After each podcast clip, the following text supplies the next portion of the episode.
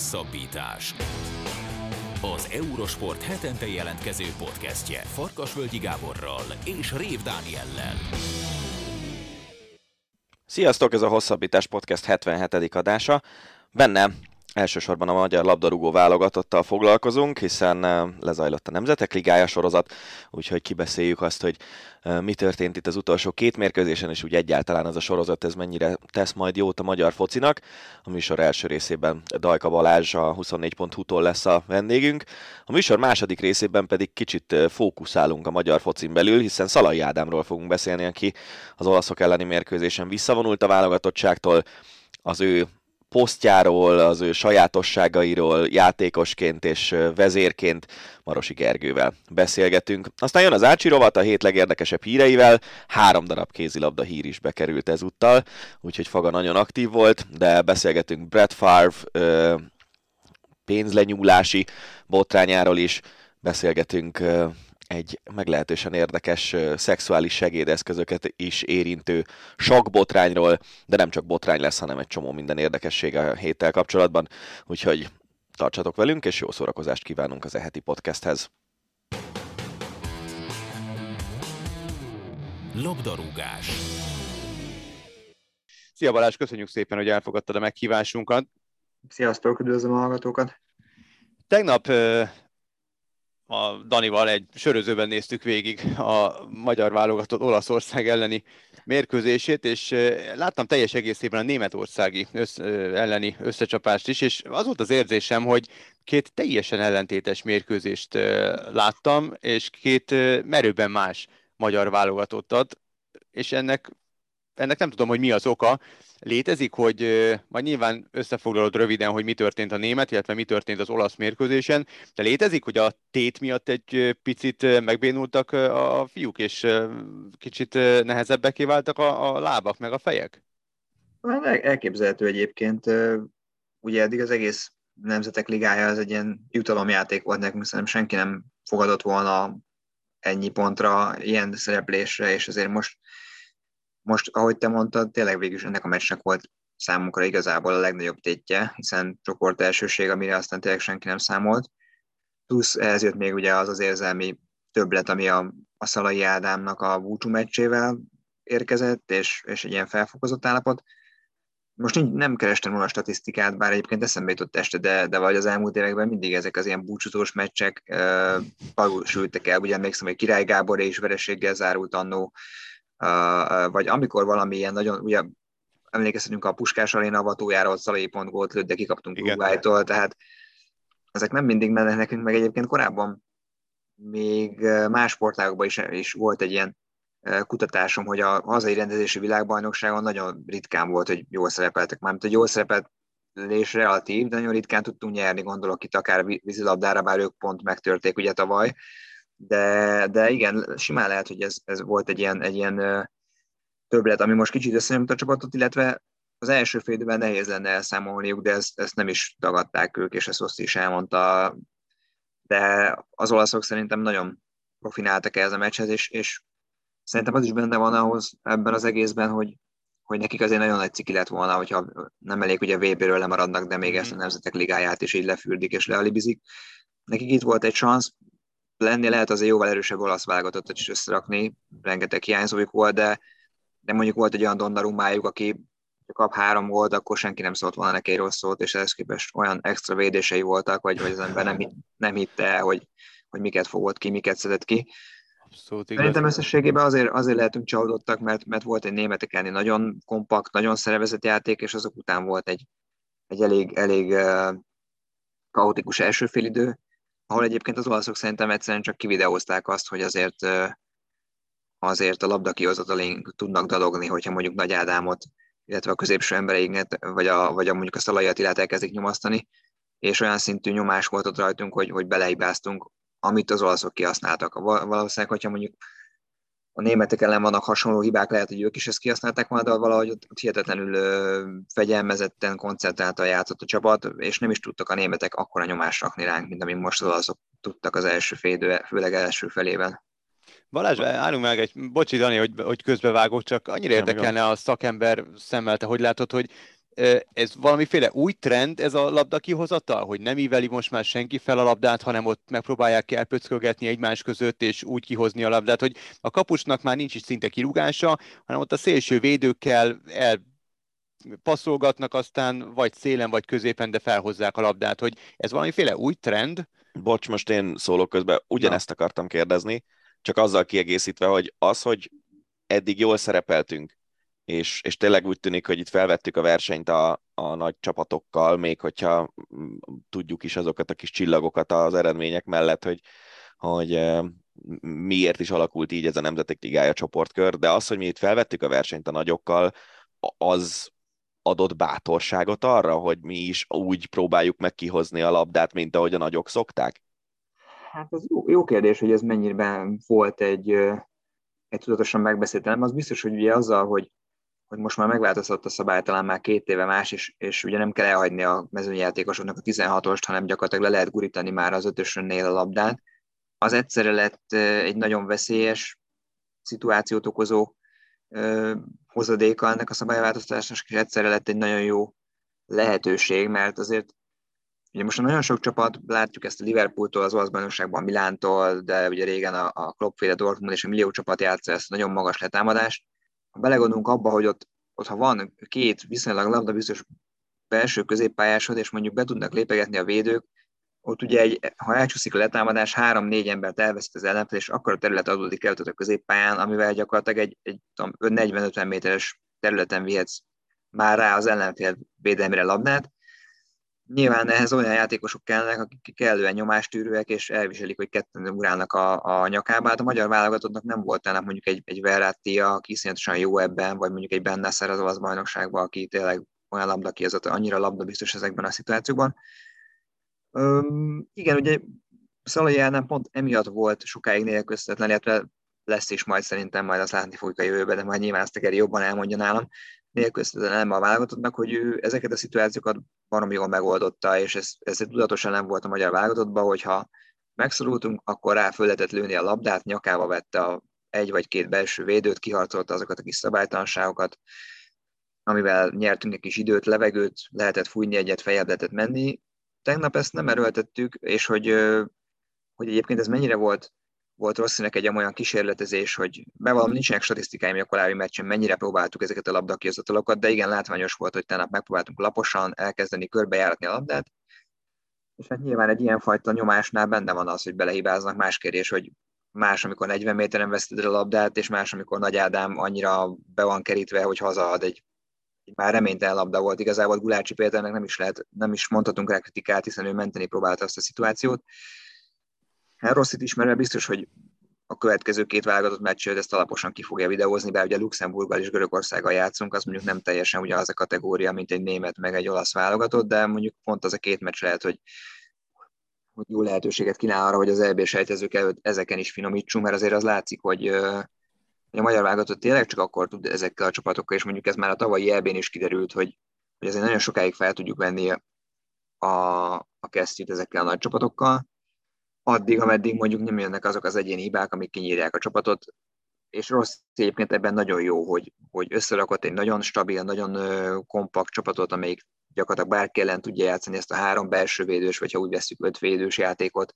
Ugye most megtalált új arcokat is, gondolok itt mondjuk Kerkezre, akinek nagyon jó idénye van eddig Hollandiában, és mindenki rákeresett kb. A német meccs után az Transfermarkton, hogy ki ez a srác, honnan bújt elő, nem is magyar a neve, mit keres itt ebbe a csapatba. Hát egyszerűen van potenciál, majd a legnagyobb kérdés az lesz szerintem, hogy ezt a Szalai kérdést hogy tudjuk megoldani. Mert ott van lyuk, és ott nem látszik, hogy ki lesz az, aki őt pótolni tudná. Szerintem én azt gondolnám, hogy amúgy nem lenne rossz verzió, ha mondjuk Rossz szakítani ezzel a klasszikus középcsatáros játékkal, mert van neki rengeteg mozgékony, kreatív játékos, gondolok itt Szoboszlaira, Sallaira, Gazdagra, és velük szerintem meg lehet oldani egy elég jó támadójátékot, de hát ez a jövő zenéje, hogy ezt hogy fogja megoldani. Mi volt ennek a Nemzetek Ligájának szerinted a legfőbb pozitívuma, meg a legfőbb negatívuma a magyar csapat szempontjából? Szerintem az egész egy nagy pozitív élmény. Szerintem az, hogy az elmúlt években, ugye azért az első pár meccs még júniusban volt, és a korábbi években nem volt jellemző az, hogy mondjuk a magyar válogatott júniusban még komoly teljesítményt tudja nyújtani, legalábbis most ilyen 10 évre visszamenőleg Nagyon sok olyan emlékszem, amikor alig várta mindenki, hogy vége legyen az idénynek, hazajöttek a játékosok, de már teljesen vállalhatatlan teljesítmények voltak. Most pedig azzal, hogy kaptunk egy ilyen sorozatot, ami szerintem a többieknek nem volt igazán nagy tét, nekünk viszont egy óriási lehetőség volt megmutatni, hogy azok a tavalyi EB meccsek nem egy kifutott eredménysorozat volt, és nem csak annak volt köszönhető, hogy volt 3 jó meccsünk, hanem igenis annak, hogy ezt a csapatot komolyan kell venni. Nyilván most beszéltünk arról, hogy ha az EB-selejtezőn az első kalapba leszünk, akkor mindenki a második kalapból velünk akar majd játszani, mert azért az látszik, hogy ez a magyar válogatott igenis sebezhető, de szerintem csak pozitívumok, tehát az, hogy ez a csapat el tudta hinni, hogy igen, meg tud fogni olyan csapatokat, ráadásul idegenben is, tehát az, ami azért a korábbi nem volt jellemző, hogy idegenben hoz ilyen bravúrokat, nem csak Anglia meg Németország szintű csapatok, hanem ilyen, gondoljunk arra, hogy Romániában milyen meccseink voltak, vagy Szlovákiában esélyünk se volt kb. Tehát velünk egy kategóriában lévő, most a C-ligában lévő, vagy süllyedő csapatok ellen voltunk súlytalanok idegenben. Most azért teljesen igazad volt, Dani, hogy azért tudjuk, hogy az angolok vagy a németek nem feltétlenül erre tették rá az idényüket erre a Nemzetek Ligájára, nekünk ilyen szempontból ez egy maximálisan jó erőpróba volt. Meg szerintem az is nagyon jó, hogy megint volt az a fajta futballáz volt az országban, ami tavaly volt tapasztalható, és hogyha belegondolunk, Nemzetek Ligának szerintem ez a legnagyobb jó hozadéka, amellett, hogy szerintem az is baromi jó találmány, hogy egy szinten lévő csapatokkal játszol. Most a magyarok persze nem, de már nálunk jóval erősebb csapatokkal játszottunk, de hogy az egész sorozat, tehát hogy még a D-ligába vagy a D-divízióba is, egy nem tudom, egy Málta-Andorra meccs is jó lehet, mert két kis csapat, akik szökőévenként nyernek egy meccset, és végre egymás ellen van esélyük szerintem, tehát teljesen jól kitalált szisztéma, főleg ugye azzal, hogy az elmúlt években kiderült, hogy ez a különböző pótsejtezőknél is nagyon sokat számított az itt elért eredmény, tehát szerintem az, hogy mi ezt maximálisan komolyan vettük, és hát nem is vettük másképpen, hiszen ha nem állunk bele 120%-ba, akkor ezek a nagy csapatok még talán ilyen 70%-os örgéssel is kitömhettek volna minket.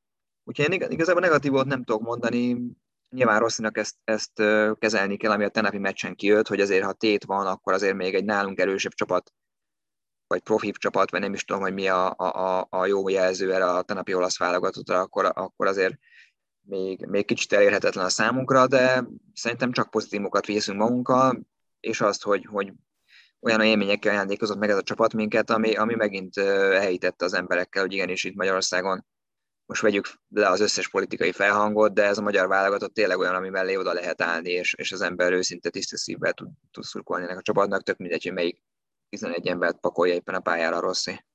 Egy pár dolgot szerintem érdemes amúgy tisztába tenni ezzel a Nemzetek Ligájával kapcsolatban, mert én is belefutottam olyanba még tegnap is, hogy nem, aki nem nagyon követi a sportot, az nem feltétlenül tudja, hogy mi ez az egész. Ugye ezt lényegében azért hozta létre az UEFA, hogy a különböző barátságos mérkőzések helyett szinte legyen egy olyan sorozat, amiben akár tudnak kísérletezni a csapatok, és ahogy Balázs, te is mondtad, az egyik fontos kritérium az volt, hogy azonos szintű, vagy elvileg azonos szintű csapatok játszanak egymás ellen, ami ugye rengeteg bevételt is hoz mondjuk az UEFA-nak, hogy az A-osztály meccseit ezt azért világszinten közvetítik, és mondjuk kedd este egy portugál-spanyol meccs, azt hiszem vasárnap este holland-belga volt, tehát tényleg itt komoly jó kis rangadók vannak szinte minden meccsnapon. Viszont van egy olyan sportszakmai része is ennek a Nemzetek Ligájának, hogy a 2024-es Európa-bajnokságon a pótselejtezős csapatok azok innen jönnek, és azzal gyakorlatilag, hogy mi az A-ligában játszottunk, azzal szinte biztosra vehető az, hogy ha nem sikerül az EB-selejtező sorozatból kijutni közvetlenül az EB-re, akkor a pótselejtezőn ott leszünk, és ez is mindenképpen ezért egy pozitívum. Bár én azt hiszem, hogy itt a következő lépcsőfoknak annak kéne lennie a magyar futballnak, hogy ezt a selejtező sorozatot főleg úgy, hogy első kalapos csapatként maximum egy erősebb csapat lesz nálunk, ezt meg kell tudni oldani, nem?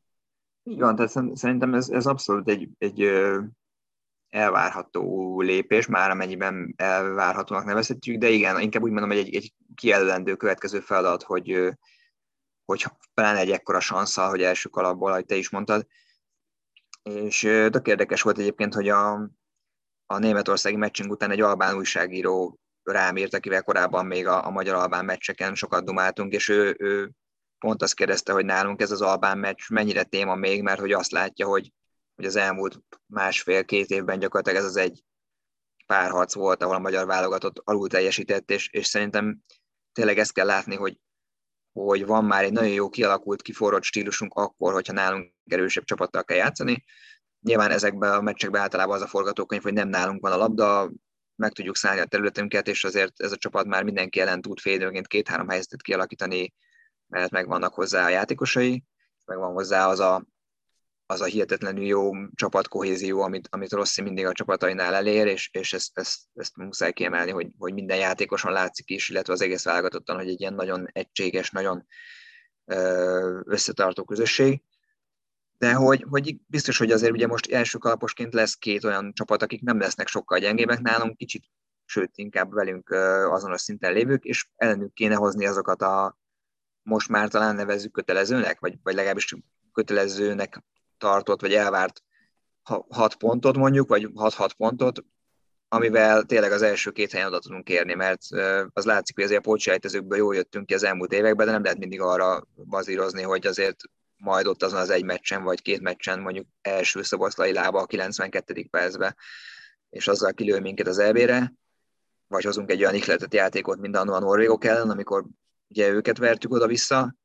Úgyhogy igen, szerintem ez egy abszolút elvárható lépés, bár azért jegyezzük meg, hogy ha megnézzük a statisztikákat, azért még mindig nagyon kevés topligás játékosunk van, és ezért is kell szerintem nagyon értékelni minden ilyen bravúrt, most független attól, hogy egy német vagy angol csapat mennyire használta a VB előtti kísérletezésnek ezt, hogy igenis ez a magyar válogatott ezzel az állománnyal, amire nem biztos, hogy Európában ugyanúgy felkapják a fejüket, még a tavalyi EB bravúr után se, most hozott egy ilyen 10 pontos teljesítményt, úgyhogy szerintem ennek nagyon örüljünk, másfelől pedig igen, legyenek elvárásaink, de azért lássuk azt is, hogy azért nem az van, mint mondjuk egy, hát most nem tudom, biztos szokták látni, hogy a Twitteren, meg a Redditen fél évente előhozzák, hogy de jó lehet neked portugál szövetségkapitánynak lenni, amikor 60 játékosból kell kijönni a 25 fős keretet, vagy a franciáknál, ahol szintén, tehát ugye azért nálunk nagyjából mindenki fel tudna írni 15-20 nevet a lapra, és aztán utána széttárna a kezét, hogy akkor a 25-ös keretbe kitírjon, ki legyen még az 5, akit felír, illetve azt is látjuk, hogy mondjuk Sarlói Dániel például milyen jó szezonokat hoz Amerikába, de a válogatottban egyelőre még nem tudta megmutatni magát, nem is kapott mondjuk annyi lehetőséget, de szerintem a Szalai Ádám utáni érának ő lehet mondjuk akár az egyik nyertese, hogyha Rossi kicsit nagyobb szerepet szán neki. De jó, hogy említetted ezt. Itt azért most mindenki kiörömködi magát a Nemzetek Ligája sikert követően, meg játszunk két könnyűnek tűnő mérkőzést, az egyiken elbúcsúzik majd Zsuzsák Balázs is hivatalosan, tehát nyilván a görögök elleni csata az arról fog majd szólni, a luxemburgi pedig nem tudom miről fog szólni, de ezt követően azért fel van adva a lecke a szövetségi kapitánynak, hiszen Szalai Ádám és nagyon, megosztó az ő személyisége, mert aki nem látja, vagy nem érti úgy a csapatjátékát, a taktikát, a focit, az a mai napig megkérdőjelezi az ő szerepét, illetve az ő fontosságát, de nagyon jól tudjuk, hogy mennyire fontos szerepet játszott a válogatottban. Ő már nem lesz Rossi segítségére. Mit tehet a szövetségi kapitány? Tehát illetve milyen taktikai változás lehet, illetve melyik csapatrészt kell még valamilyen szinten átvariálni, annak érdekében, hogy a Dani által is említett, meg az általad is említett Európa-bajnoki selejtező meglegyen a kvázi várt vagy elvárt kötelező kijutás. Hát már Luxemburg meccset mondtad, akkor ugye pont ez a két meccs arra lesz jó, hogy Rossi bármit is talál ki az elkövetkezendő két hónapban, azt megpróbálja ott letesztelni élesben, már amennyire éles, de erre tökéletesen alkalmas lesz ez a két barátságos meccs. Ugye ilyen típusú center, mint amilyen Szalai Ádám nem nagyon van, mert Ádám Martin is hasonló adottságokkal bír, de azért azt látjuk ezeken a meccseken, hogyha bejön 25 percre, már egy fáradtabb, egy leamortizált védelem mellett sem tud mondjuk olyan hatékonysággal megtartani labdákat, mint Szalai Ádám, de nem is várhatjuk el tőle, nem ugyanaz a karakter. Azért Szalai Stuttgartban volt, Real Madrid Castillában volt, ő mindegyik legeredményesebb a magyar játékos a Bundesligában. Tudjuk, hogy minden edzői elmondta róla, hogy nagyon fontos, mert ők csapatvédekezés szempontjából arra, hogy ő tényleg egy menekülő útvonal, hogy fel lehet lőni a labdákat. Minden védekező szögletnél ott volt a rövid oldalon, minden támadó szögletnél meg lehetett játszani a magassága, a termete miatt. Tehát szerintem Tehát most valahogy át kell rajzolni ezeket a dolgokat Rosszinak. Lehet olvasni Németh Andrásról, aki Belgiumban játszik már évek óta, de őről még azt mondta Rossi, hogy szeretne neki, még időre van szüksége, tehát vele még nem számol annyira komolyan. Én ezért gondolom azt, hogy lehet, hogy inkább az lehet a megoldás, hogy Szoboszlaira biztos, hogy sokkal nagyobb szerep fog hárulni, és egyébként az a fajta vezérszerep, az most szerintem biztos, hogy meg fog osztani azok között a játékosok között, akik már topligások és hasonló tapasztalattal bírhatnak majd idővel, mint mondjuk Szalait. Gondolok itt mondjuk Nagy Ádámra, akár Sallaira, akár Szoboszlaira, vagy mondjuk éppen Schäferre. Szerintem nagyon sok olyan karakter van köztük, aki egyébként évek múltán lehet olyan vezér, mint Szalai, mert azért Szoboszlai kellően magabiztos Schäfernek, imádom ezt a vagányságát, amivel minden párharcba belemegy, és szerintem nagyon, nagyon kellett egy ilyen karakter a magyar válogatottnak. Nagy Ádámnak nem volt nagyon jó ez a két meccse, de azért azt ne felejtsük el, hogy ő annyira intelligens, annyira jó focit tud játszani ott középen, ami szintén elég közvetlen. Úgyhogy szerintem át kell alakítani ezt a csapatot, és ez nagy kihívás, ezt Rossinak megtalálni azt a 4-5 embert, aki ott elől a saját játékát felerősítve, vagy a saját erősségeit felerősítve, gondolok itt mondjuk Szoboszlainak a játékintelligenciára, rugó technikájára, vagy éppen Gazdagnak a szintén erős játékára, ami most tökre kidomborodott az amerikai bajnokságba, vagy Sallainak arra a gyorsaságára egy az egyenlő képességre. Tehát ezeket, ha mind összerakjuk, akkor lesz egy teljesen más stílusú válogatott, ami talán elbírja majd az, hogy nincs egy Szalai Ádám, akit egyébként tényleg nagyon fura, hogy én most is a meccs kommentjeit olvasgatom, és csak a két véglet van. Az egyik az, hogy végre eltakarodott kb., amit így nem ért az ember, a másik meg az, hogy igen, könnyes szemmel néztem a tenepi meccset. Tehát ez a jó magyar néplélek, hál' Istennek, itt is megmutatkozik, hogy van egy ember, aki azért tényleg megosztó volt, meg biztos sokaknak az is szúrta a szemét, hogy ő külföldön hozzászokott ahhoz, hogy pacekban meg lehet mondani mindent, és meg is kell, mert így a tiszta dolog, és Szerintem ő is az a kategória lesz, akit majd akkor fognak értékelni, amikor pár év múlva látjuk, hogy már nincs, és hogy milyen volt előtte mondjuk. És nem véletlen egyébként, hogy szinte minden kapitány elmondta, hogy ő mennyire fontos tagja, mind öltözői személyiségként, mint a pályán nyújtott teljesítményével ennek a csapatnak. Még egy utolsó kérdés itt a végén, hiszen Szalaival azért fogunk a műsor második részében is foglalkozni. Te a két barátságos meccsen, Luxemburg és Görögország ellen kísérletezgetnél fiatalokkal, vagy esetleg olyan játékosokkal, akik nem is feltétlenül fiatalok, de eddig kevesebb lehetőséget kaptak, vagy az alapcsapatot próbálnád meg a poszt-Szalai érába átvinni taktikailag? Szerintem ilyen is, tehát biztos, hogy megpróbálnék pár NB1-es játékost esetleg, akik vagy mondjuk nagyobb szerepet szánni a Fradiból, ugye annak a pár magyarnak, akik most szintén ott voltak a keretbe, gondolok itt Botkára vagy Vécseire, bár ők azért szoktak játszogatni, de igen, most egy jó alkalom lehet, hogy egy-két NB1-es játékos, akit mondjuk Rossi már felfigyelt, berakjon a csapatba, de szerintem igen, meg kell találni azt az egyensúlyt, hogy azért kipróbálja azt is, hogy az alapembereket hogy tudja most úgy pakolgatni, hogy abból egy hatékony csapatjáték legyen. Egyébként, ha már Németh Andrást bedobtam, szerintem őt is meg lehetne próbálni, mert most ezen a két meccsen aztán tényleg semmi tétje nincsen, azért jó lenne nyilván mind a kettőt megnyerni, pláne ha már azt beszéltük az elején, hogy ezek a búcsú meccsek mostanában nem nagyon sikerültek, akkor Dzsuzsákot egy görögök elleni győzelemmel elbúcsúztatni, és akkor meg nyilván Luxemburg ellen, meg főleg ciki lenne nem nyerni, de igen, szerintem ez a két meccs abszolút alkalmas arra, hogy egy-két új nevet behozzunk.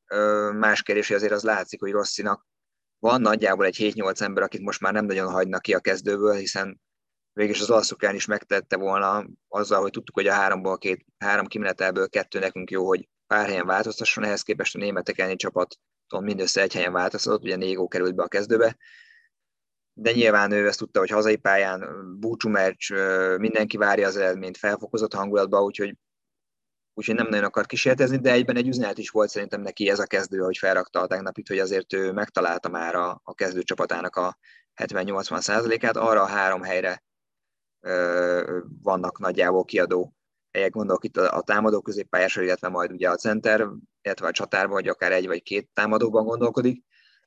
Nagyon kíváncsian várom egyébként, hogy hidalja át, mert szerintem eddig akármihez nyújt, nem nagyon tudott hibázni itt az elmúlt pár év folyamán, és látszik, hogy egy olyan bizalmat épített ki, és egyébként ezt nagyon jól is Ezt mindig elmondja, hogy nem ő használja a közösségi médiát, hanem az unokatesója, vagy unokaöccse, jól tudom, de hogy baromi jól használja ezt is, hogy mindig eltalálja, hogy mikor kell valami szenvedélyeset, valami érzelmeset kirakni, tehát hogy neki olyan fokú bizalmat épített fel a magyar szurkolókba, ami nagyon ritka, pláne egy külföldi edzővel kapcsolatban. Úgyhogy szerintem biztos vagyok benne, ismerve az ő mentalitását, és ezt a nagyon precíz, nagyon minden részletre kidolgozott verziót, hogy szerintem már tegnap este a segítőjével már azokat rakosgatták, hogy itt ezen a két meccsen kit, hogy merre, hogy lehetne, és hogy legyen ez a Szalai utáni éra. Úgyhogy egyrészt nagyon kíváncsian várom, hogy milyen EB csoportba fogunk kerülni, és hogy milyen csapatokat kéne majd ott megelőzni. Másfél ez a két meccs. Végre mondhatjuk egyébként, hogy nem csak egy ilyen na zárjuk le az évet, és akkor jó van, ennek is vége volt, hanem tényleg lesz úgymond tétje is ennek a két meccsnek, hogy lássuk, hogy mit várhatunk ettől az átalakuló magyar válogatottól, ami milyen fura egyébként, hogy egy ember megy el, és akkor már azt beszéljük, hogy egy átalakuló, vagy lehet, hogy teljesen más arculatú csapatunk lesz. Hát igen, de ez az egy ember az olyan fontos, hogy a műsor második részét ezt neki is fogjuk szánni. Szalai Ádámról fogunk beszélgetni hamarosan. Balázs, köszönjük szépen, hogy ezúttal is a rendelkezésünkre álltál, és várjuk az október 9-i sorsolást, hogy milyen EB-selejtező csoportba fogunk kerülni. Én is köszönöm szépen. Labdarúgás. Műsorunk második részében, ahogy ígértük, Szalai Ádámmal fogunk foglalkozni, megpróbálunk tisztelegni a pályafutás előtt, és megpróbálunk olyan kérdésekre is választ találni, hogy szerint miért is megosztó az ő pályafutása vagy személyiség, és ebben leginkább Marosi Gergely sportújságíró barátunk lesz a segítségünkre. Szia Geri, köszönjük szépen, hogy elfogadtad a megkívásunkat. Visszavonult utolsó mérkőzését játszotta a válogatottban, a válogatottságtól visszavonult Szalai Ádám, sajnos nem sikerült szépre a búcsú, mert hogy vereséget szenvedett a válogatott az olasz válogatott ellen a Nemzetek Ligájában, ezt az első részben kitárgyaltuk. Tegnap, ezt már említettem, és nem feltétlenül szeretném reklámozni, hogy kocsmában néztük végig a meccset a Danival, de végül is a tény az tény, és amikor eljöttünk a helyről és mentünk hazafele, akkor elkezdtünk beszélgetni arról, hogy ki hova sorolja Szalai Ádámot minden idők játékosai, válogatott játékosainak a rangsorán, mennyire volt fontos az ő személyisége, az ő szerepköre. Te hová helyezed Szalai Ádámot? Akár játékosként, majd azt követően, ha csak a szerepkörét nézzük, mert szerintem a kettő az elkülönül. Szerinted? Szerintem is elkülönül a kettő valamire. Tehát nyilvánvalóan, hogyha mondjuk az lenne a kérdés, hogy nettó játéktudásban nevezzük meg mondjuk minden idők 20 legjobb magyar csatárát, elég valószínűtlen, hogy Szalai Ádám a 20 játékos között lenne. Ha azt kell megneveznünk, hogy ki volt az egyik legjobb vezéregyénisége a válogatottnak, akkor Szalai Ádám egészen biztosan valahol ezen a listán már rajta lenne az élmezőnyben, és abban is biztos vagyok, hogy őt szerintem nevezhetjük mondjuk az elmúlt 15 évben a legjobb magyar csatárnak, még így is. De hát nyilván nehéz korokon átívelve összehasonlítani játékosokat, és hát ebben az esetben ott van az a teher is, hogy ez mondjuk milyen történelmi örökség, és milyen csatárokkal kell úgymond megküzdeni. És hát a szurkolói percepcióban szerintem ezek a csatárok élnek. Tehát amikor a magyar futballtörténelmet úgymond tanulja, vagy magába szívja egy gyerek, akkor nem biztos, hogy Szalai típusú játékosokról születnek a legendák, hiszen ő nem pörgeti a fülén a labdát, és nem fantasztikusan trükkös, nincs elképesztő rugó technikája, nem cselez le 6 embert egymás után, de mondjuk, ha mentálisan a magyar futballisták, vagy törekvő magyar futballisták nagy része olyan lenne, mint Szalai Ádám, szerintem még sokkal jobb helyen lenne a magyar futball. És ez tehát maga a mentalitás, a hozzáállás, az a józanság, amivel a játékot és a futballt és a magyar futball helyzetét kezelte az, hogy erről beszélni is hajlandó volt. Tehát nem az volt, hogy ezt így szépen a szőnyeg alá söpörgetjük, hanem ő kihozott problémákat a fényre, ami nyilván fokozta a vele kapcsolatos ilyen megosztottságot tulajdonképpen. De mindez szerintem mentálisan annyit hozzáadott, ezért fogadhatták el annyira vezérnek, és ezért tapsolta az egész stadion, és ezért szalaizott az egész stadion az olaszok elleni mérkőzésen. Amihez ő sem biztos, hogy hozzá volt szokva azért. de kétségtelenül megérdemelte ezt az utolsó 86. válogatottsága után. Ez egy nagyon érdekes dolog, amit mondtál, hogy nincs hozzászokva, mert én nagyon-nagyon határozottan emlékszem arra, nem, ha kevés válogatott meccsen voltam, mióta ő játszik, és még kevesebben, konkrétan egyen voltam úgy, hogy a magyar táborban voltam az Európa-bajnokságon 2016-ban. És emlékszem, hogy a környékemen álló olyanok, akik szinte minden válogatott meccsen ott vannak, hogy hány olyan mondat hangzott el a gólja előtt azon az osztrákok elleni meccsen, ahol ott voltam, hogy Szalainak most már le kéne mennie, Szalai nem csinál semmit, Szalai, és ez hozzák az egész már, válogatott... Hozzák már végre Bödét. Nem is tudom, hogy Böde volt az, Bödét követelt a nép. Nem tudom, mindegy. Lényeg a lényeg, hogy Szalai helyett valaki olyat, aki gólt is tud rúgni. És szerintem ez az egész válogatott pályafutását végig kísérte ez a jelenség, hogy olyanok, akik tényleg azt mondom, hogy nálam sokkal több focit néznek valószínűleg, olyanok sem tudták helyre tenni azt, hogy ennek a játékosnak foci szakmailag milyen iszonyú jelentősége van, és ugye tényleg szerintem a legjobb példa a francia Olivier Giroud, aki egy kicsit hasonló típusú játékos, mondjuk sokkal eredményesebb a válogatottban, de ő vele is kicsit hasonló a helyzet, hogy aki nem érti igazán azt, hogy egy edzőnek milyen szinten támaszkodnia kell egy ilyen jellegű játékosra, az nem tudja Szalait hova tenni. Hogy ő miért jutott el idáig egyáltalán. Azt mondhatjuk, hogy Giroud egy világklasszis Szalai. Igen. Valamilyen szinten, tehát ha mondjuk Szalai sokkal gólerősebb lenne, és akkor lehet, hogy hasonló lenne egyébként, mint Giroud, aki szintén azért tényleg szerepkörben alapvetően egy támogató center, akárcsak Szalai, és egyiküknek sem van feladata feltétlenül a góllövést.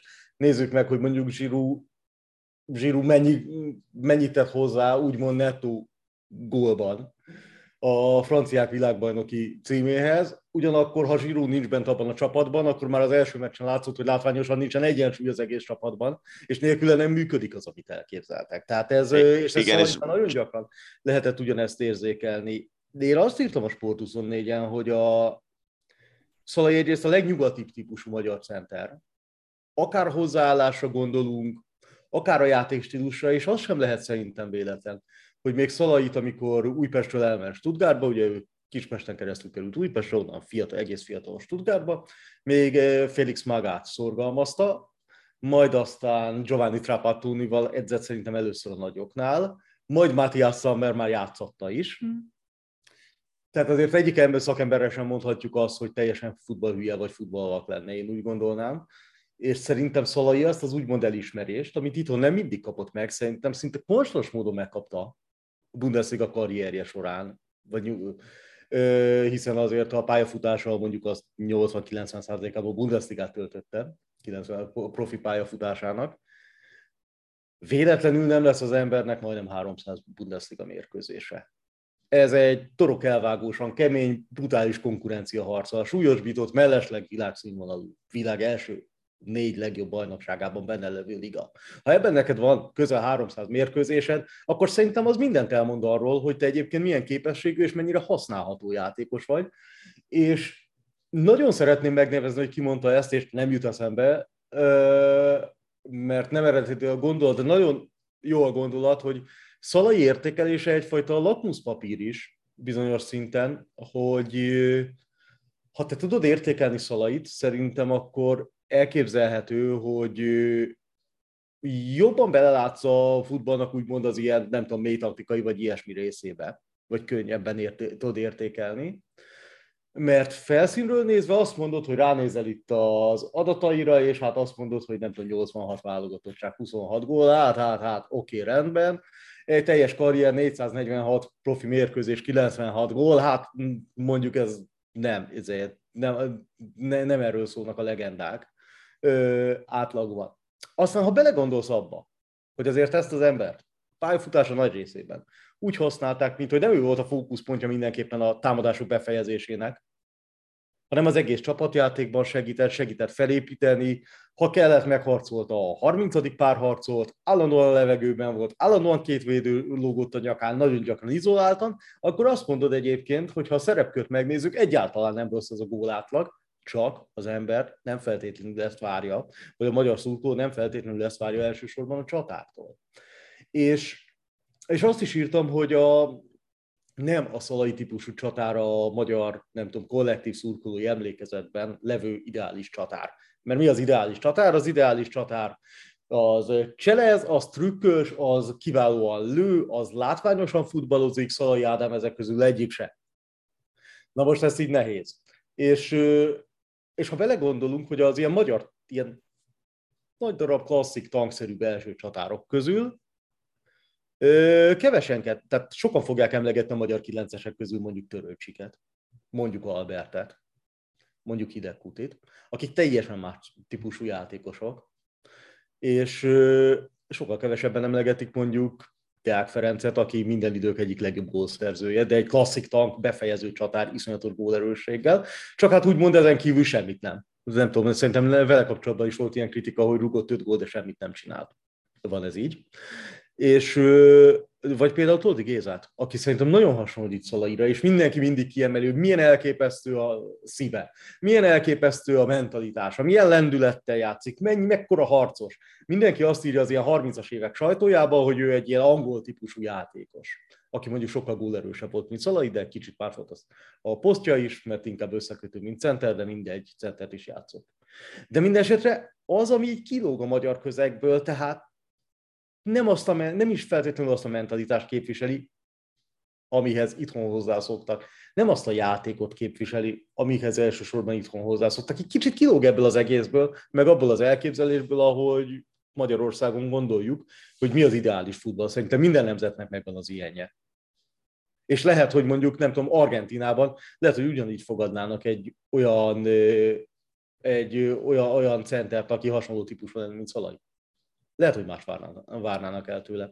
Vagy ahogy a brazilok se voltak kibékülve feltétlenül Freddel, mondjuk a braziliai világbajnoksággal, aki megint csak egyébként több gólerős volt, de teljesen más. Tehát tőle azért látványt nem lehetett várni.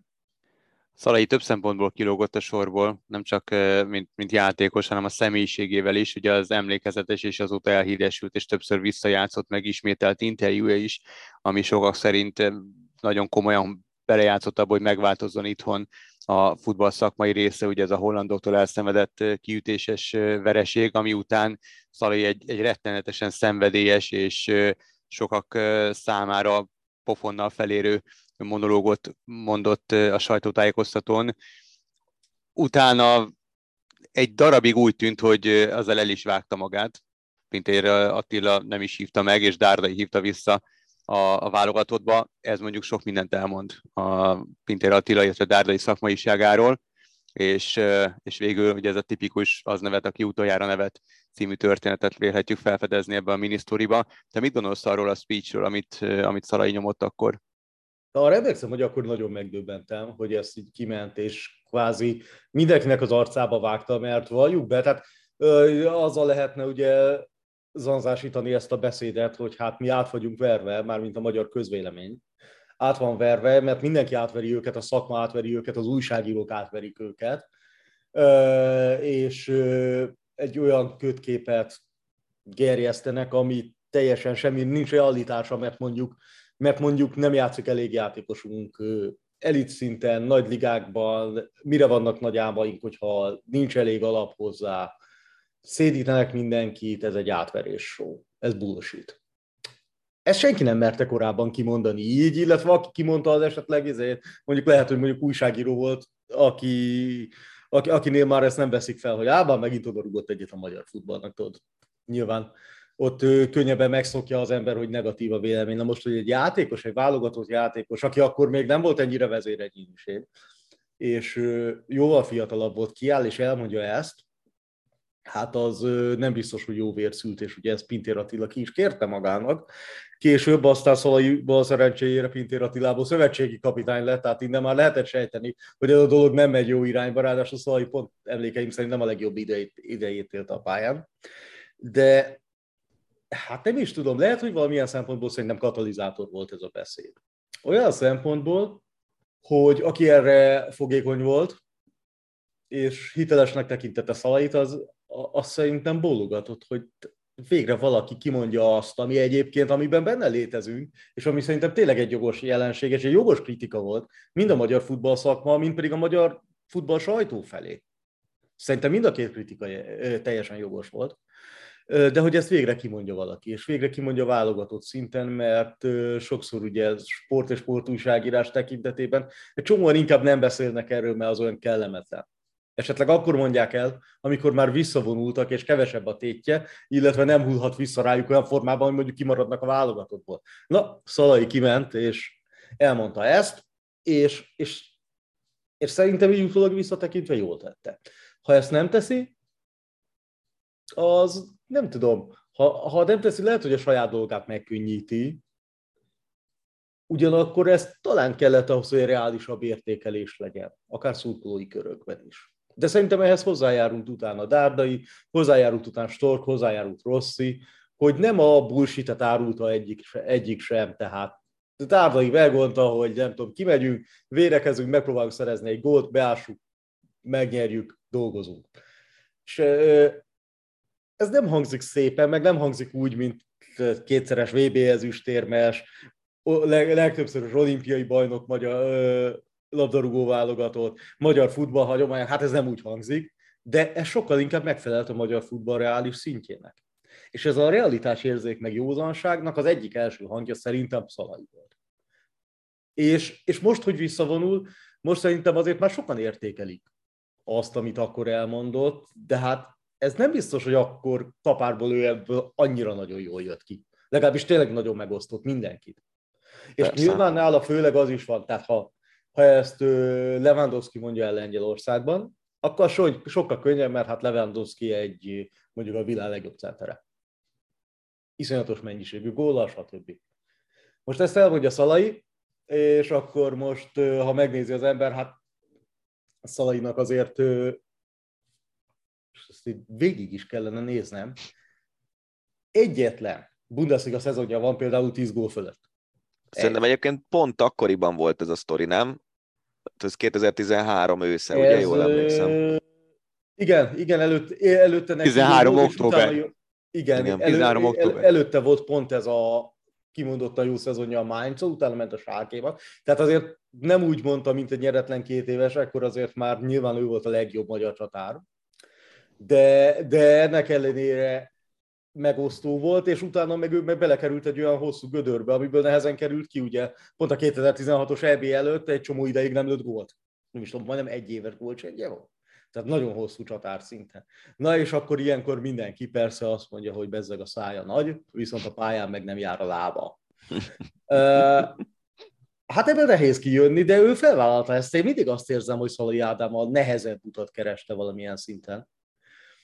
Tehát ő elment az Újpest utánpótlás csapatából Stuttgartba, és a Stuttgart 2-ből a Real Madrid Kastélyába, és onnan visszament Németországba, hogy játék lehetősége legyen. És bent ragadt. Lehet, hogy nem kezdőként mindig, hanem hasznos kiegészítő ember volt sokszor, de ennek ellenére bent ragadt több mint egy évtizedre a Bundesligában. Na most ezt azért kevés magyar játékos mondhatja el magáról. Igen, ez a közel 300 meccs, ez azért az ugye 8,5-9 évnyi Bundesliga, vagy szezonnyi Bundesliga meccs, azért az nem kevés. Beszéljünk egy kicsit arról, hogy az öltözőből mennyire fog ő hiányozni, illetve szerinted kiveheti át a vezérszerepét, és van-e egy ember, vagy inkább több? Nagyon nehéz belelátni ebbe. Én azt érzem, hogy ez ilyen, tehát az, hogy így rossz a kapitány, ő miután már Zsuzsák nem volt válogatott, vagy nem hívta be, őt többször Szalait választotta, Szalai teljes mértékben meghállalta ezt a kapitányi bizalmat, és szerintem nagyon jól tudott együttműködni, és úgymond ennek a Rossi-féle válogatottnak nagyon jó arca is volt Szalai. Tehát nem feltétlenül mi vagyunk a világ legnagyobbjai, és fülünkön pörgetjük a labdát, de iszonyú sokat melózunk, és hajtunk, és egységesek vagyunk, és ennek az egységnek a megteremtése, az Szalai biztos, hogy nagyon benne volt ebben, és emlékezhetünk például az Izland elleni mérkőzésen is a mérkőzésen elhangzott beszédét, amit ugye ritkán látunk bele ilyenekbe, hogy az milyen jellegű volt. Nagyon-nagyon nehéz szerintem személyiségként pótolni. Játék, tehát magát a játékos sem könnyű, mert hogy ilyen típusú játékosunk nem sok van. Tehát ott van Ádám Martin, aki viszont nem topligás játékos, Dél-Koreában játszik. Oké, nagy, erős, meglátjuk. Lehet, hogy ott van egy Németh András, még utánpótláskorú fiatal, már játszik Belgiumban, nem tudjuk, hogy töretlen lesz a fejlődése. Ha igen, valószínűleg ő lehet. Tehát magát a játékost is nehezen tudjuk, de szerintem személyiségként talán egy kicsit még nehezebb, mert ez a szókimondás, ami Szalai sajátja, az a józanság, meg amilyen metsző módon meg tudja fogalmazni a véleményét, ez szerintem nagyon hasznos lehet ám az öltözőben is, ha éppen rosszul állsz. És mondjuk a csapat arcába kell úgymond vágni valamilyen szinten, hogy hát srácok, edél azért lényegesen több kellene, és tőle ezt elfogadták. Jó kérdés, hogy más mennyire tudja átvenni, az lehet, hogy jelzésértékű, hogy Szoboszlai már megkapta egyszer a karszalagot. Itt álljunk meg egy pillanatra, akkor ne arra úgy, hogy belevágok, Geri, de ha már Szoboszlainál álltál meg, és az előző, a műsor első részében ugye Balázs azt mondta, hogy Szoboszlai megnézné Séfert, megnézné Gulácsit, Nagy Ádit. Kinek van szerinted akkora respektje, hogy elfogadja a kritikát csapaton belül, illetve látsz-e között a három játékos között olyat, akit elfogadnak úgy, akire felnéznek úgy a játékostársak, hogy elfogadják tőle azt a fajta a csapatkapitányi speech-et, amit Szalai nyomott az izlandi meccs előtt, aki oda tud csapni szavakkal, hogyha kell. Tehát egy 21 éves, vagy 22 éves, nem tudom hány éves Szoboszlai, tőle elfogadják ezt. Lehet, hogy a habitusa olyan, Gulácsinak a habitusa, abszolút nem látom, hogy olyan lenne, Nagy Ádié meg főleg nem. Igen, ez nehéz. Ugye, hát ha megnézzük, szerintem természetes kiválasztódás alapon Gulácsira vagy Willi Orbánra lehetne mondani, de hát Willi Orbánnál nyilván ez meghatározza, hogy ő meg nem magyar közegben, nem tudja azt megcsinálni, mint Szalai az öltözőben, tehát nem tud gyújtó hatású magyar beszédet mondani. Pont. Gulácsinak meg nem ilyen a habitusa, de mondjuk Gulácsi és Orbán ugyanarról a platformról indul, hogy nagyon jó, nagyon szép elit futballban betöltött karriert tudnak maguk mögött, már kb. Mindent láttak, amit lehet. Ezért egy nagyon erős platform, hogyha kapitányt kellett választani. Szoboszlai még nagyon fiatal, de nagyon sokszor azt látjuk a nemzetközi futballban is, hogy a kapitányi karszalagot viszont az kapja, akire a játéktudás miatt néznek föl. És ez Szoboszlai esetében szerintem egyértelműen igaz. Azt nem tudom, hogy tőle mondjuk mennyire fogadná el mondjuk egy 10 évvel idősebb játékos, hogy mondjuk ilyen beszédet mond, vagy mondjuk ledorongolja az öltözőben adott esetben a társait, vagy odaszól. Esetleg én egyébként még Fiola Attilában látom mentalitásilag azt, ami nagyon hasonló, hiszen ő is egy rendkívül harcos játékos. Nem véletlenül örökölte meg a Fehérvárnál is a kapitányi karszalagot. Tehát nála ezt még benlátom, de ugyanakkor Fiola meg valószínűleg a jövőben már inkább a kiegészítő ember felé megy. Szerintem, hogyha a jövőt nézzük, akkor engem meglepne, ha mondjuk hosszú távon nem Szoboszlai Dominik lenne a kapitány. Az, hogy mentálisan megvannak-e ehhez a jó képességei, az majd kiderül, de hát ő meg természetesen fejlődik, hiszen nagyon fiatal játékos. És hogy ha Lipcsében is vezérré válik, vagy esetleg még előre tud lépni, akkor így az nyilván kikövezheti számára az utat afelé, hogy hasonló szerepben legyen. Ha egy olyan csapatban megy, ahol kétségtelenül vezérként számolnak vele, az maga után vonhatja azt is, hogy a válogatottban is megkapja a vezérszerepet. Szerintem játékilag, játéktudásban minden megvan benne, hogy a jövőben legyen a karszalag tulajdonosa. Ácsi. A hét legérdekesebb hírei. Na, folytassuk akkor az Ácsi rovattal. Összegyűjtöttük ezúttal is a mögöttünk hagyott hét általunk legérdekesebbnek, vagy legizgalmasabbnak, vagy legellentmondásosabbnak tűnő híreit. Kezdjük labdarúgással. Alexander Ceferin, az Európai Labdarúgó Szövetség, tehát az UEFA elnöke szerdán bejelentette, hogy nem lesz többi kontinensen átívelő Európa-bajnokság, mert hogy ezt nem kultiválják, nem tartják jó ötletnek, ahhoz képest azért elég komolyan beleálltak legutóbb. Ugye 2020-ról tavalyra halasztották a pandémia miatt az EB-t, és akkor rendeztek meccseket többek között Szevijában, Szentpéterváron, Budapesten, Rómában. mindenhol, és hát rengeteget kellett utazniuk a csapatoknak, voltak olyanok, akik sokszor otthon játszottak, voltak olyanok, akik nem, és hát nem volt egy sikersztori, úgyhogy nem is lesz többet. Viszont a páros rendezést azt nem vetett el, ami szerintem jó is. Ugye két oldalról kell szerintem megközelíteni a dolgot. Egyrészt az, hogy az ilyen sok helyszínes EB, az megöli ezt a fesztivál hangulatot. Aha. Tehát, hogy egy országban arról szól egy hónap, hogy ott EB van, vagy VB van. Ezt a részét megöli. Ugyanakkor viszont kicsit szét is osztja. Tehát az, hogy most Budapesten volt 4 meccs, EB hangulat volt Budapesten. EB hangulat volt Sevillában, EB hangulat volt mindenhol. Tehát ezt a részét én amúgy érteném, és nem mondom, hogy ezt állandóra kéne hozni, de mit tudom én, lehet, hogy 5 EB, minden 5. EB lehetne ilyen 20 évente egyszer. Én nem akarok ilyet soha többet, szerintem ez baromság volt.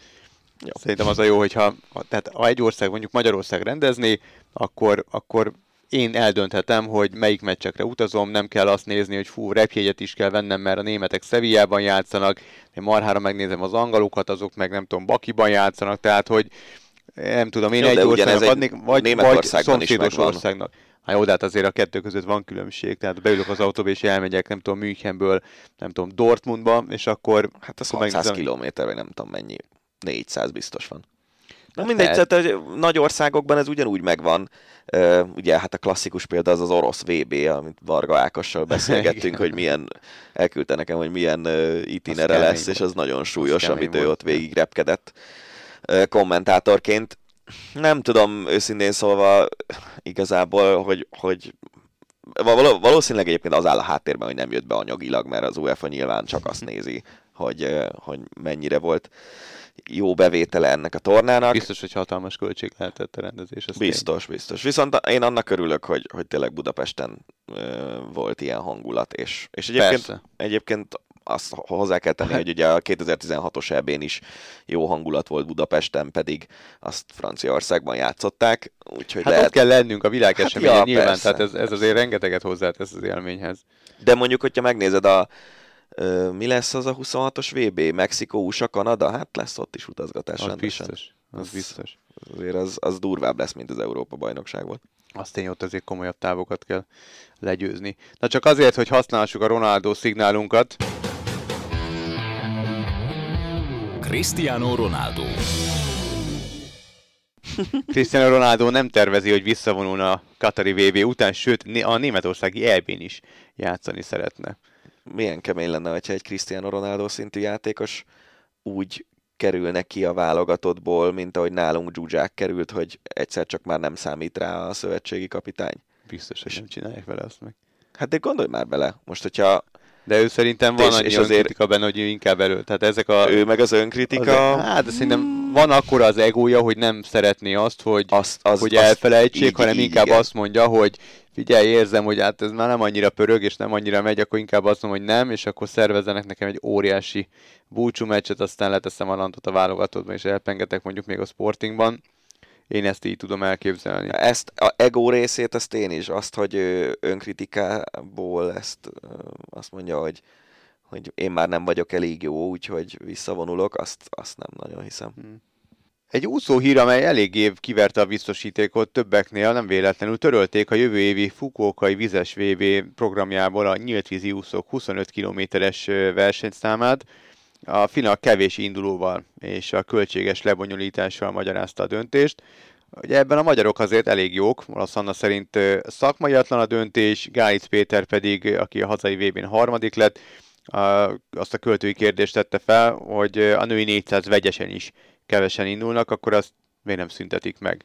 Nyilván a kettő azért nem egy és ugyanez, és itt most nem a fontossági sorrendet próbálom felállítani, hanem itt a szervezés, vagy éppen az anyagi ráfordításban is van azért különbség, de nyilván ez, aki abban a számban indul, és aki arra készül, aki arra tette fel a pályafutását, nyilván annak a sportolónak azért ez egy nagyon mostoha döntés.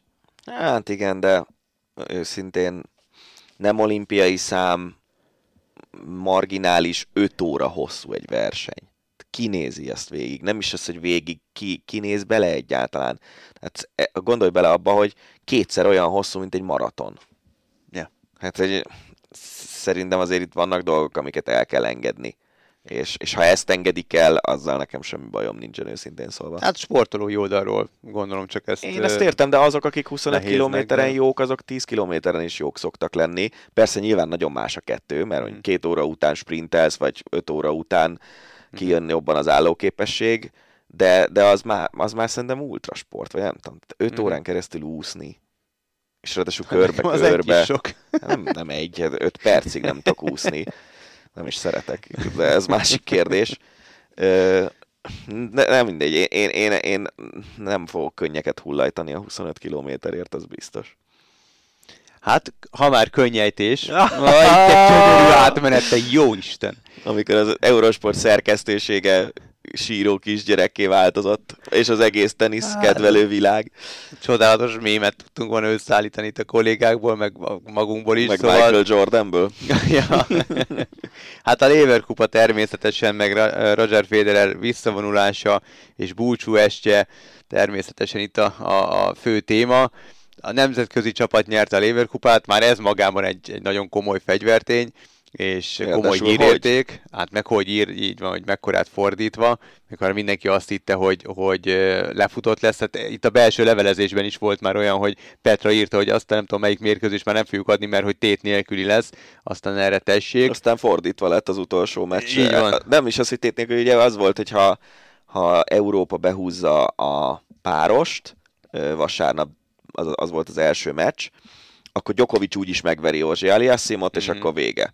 És aztán ebből lett az, hogy a 3 meccset a világ válogatott nyerte. És ott már több a pont, ugye a vasárnapi meccseken több pontot lett. 8-4-ről fordítottak, így 13-8 lett a vége. Na de hát ami természetesen a fő látványossága volt, az Roger Federer búcsú estje, ugye egy páros meccset vállalt pénteken Nadal oldalán, hát és ami gálát kapott, meg ünneplést, hát az tényleg az már szinte ilyen szirupos, gicses, csöpögős akármi, de mégis az ember nézte és együtt bőgött Nadállal.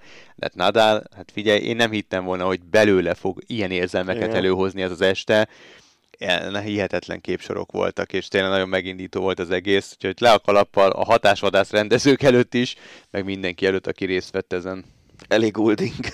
Hát azon nagyon röhögtem, amikor egyszer csak egy élő Ellie Goulding koncertbe futott bele az ember, valamikor éjjel 1:30 környékén.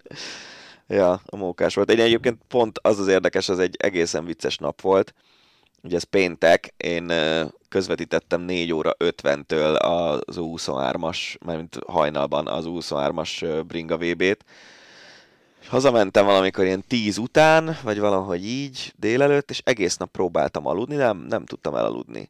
És ugye aznap este volt a német-magyar, német-magyar, meg 10 után kezdődött azt hiszem a Federer-Nadal páros meccs, és echte arra 4 órát aludtam, azt a 4-et, amikor megvertük a németeket, és amikor Federer visszavonult. Mert aztán utána jöttem be, megint 2-kor keltem, és utána 4-től meg a női Bringa VB-t közvetítettem, úgyhogy jó móka volt, de azért a fontos videókat délelőtt megnéztem. Hát nagyon komoly képsorok voltak, ezek elég felejthetetlenek. Hát felejthetetlen volt Brett Favre is.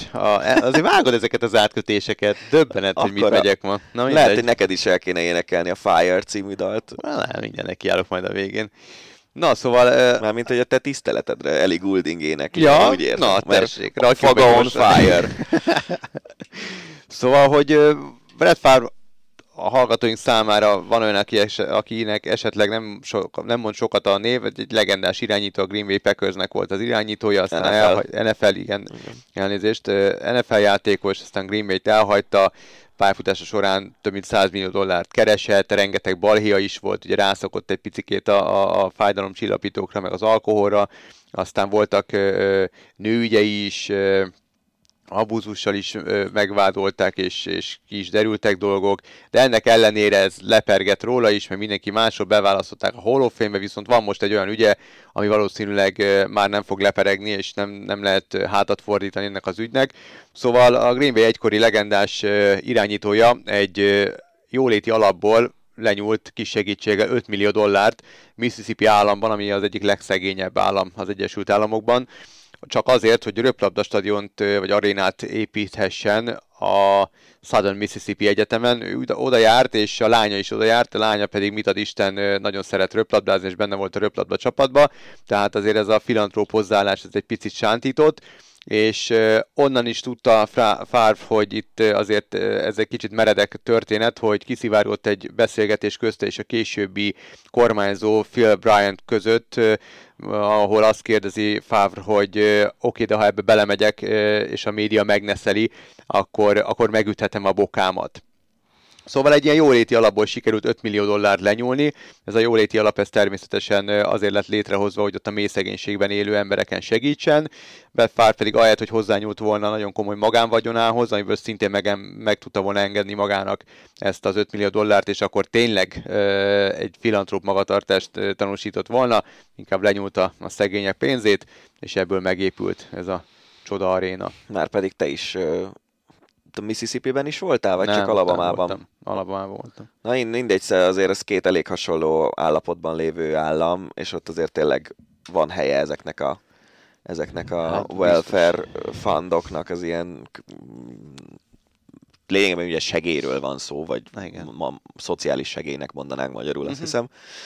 Ez nagyon kemény sztori, és ugye elég keményen beleálltak az egykori játéktársak az ESPN Milwaukee csatornáján, neki heti elemző műsora volt a Packers-zel kapcsolatban, onnan levették a Milwaukee, Minnesota, mindegy, valamelyik északi állam, ugye a Vikingsnál is játszott Favre egy pár évet, szóval levették a műsorról. Én úgy tudom, az FBI is beszáll a hát ja, hát ez hogy... nyilván ugye ez, ennek van egy ilyen PR, meg ugye a közvélemény hogy ítél meg része, meg van egy bűnügyi része is a történetnek természetesen.